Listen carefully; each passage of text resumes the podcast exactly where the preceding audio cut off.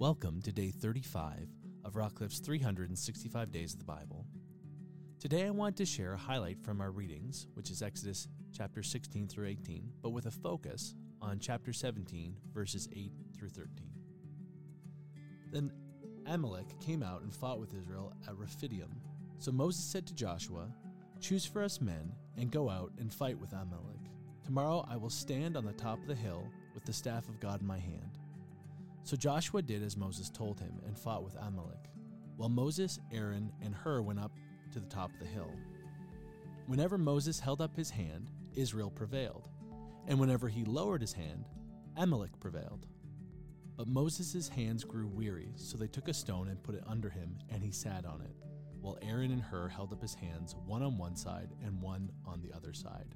So his hands were steady until the going down of the sun. And Joshua overwhelmed Amalek and his people with the sword.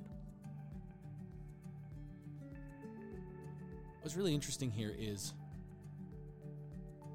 Moses tells Joshua, "Go and pick some men to fight for us, and I'm going to go to the top of the hill." And so Joshua is down there fighting the physical battle with the men that he's chosen, and Moses is sitting up on top of this hill with Aaron and Hur fighting a spiritual battle.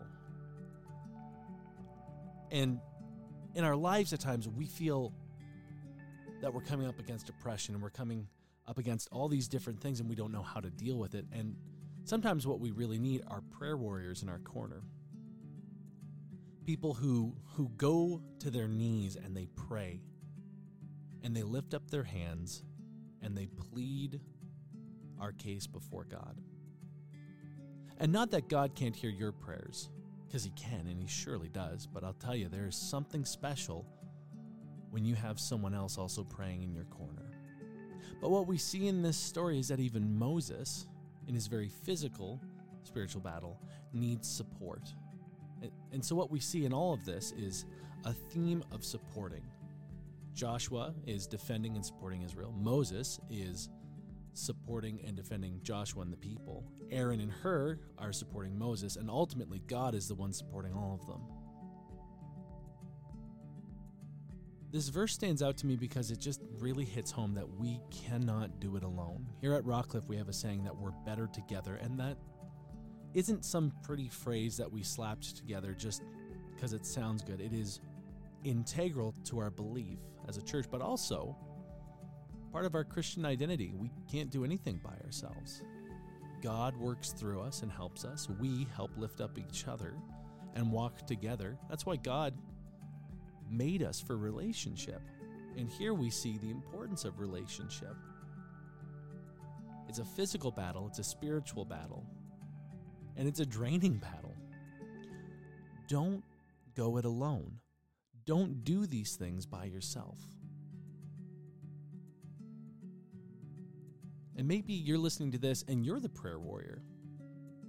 Make sure that you have people who are supporting you as well, people who can lift up your hands when you get weary. We all need to pour ourselves out, and God pours into us, but we also need to pour into each other. So whether you're Joshua or you're Moses or you're Aaron or you're Hur, support one another, lift each other up, and ultimately let God restore you and rescue you, because he will. He hears our prayers. May you be encouraged by the word and built up in spirit. Join us tomorrow for another highlight, and until then, be blessed.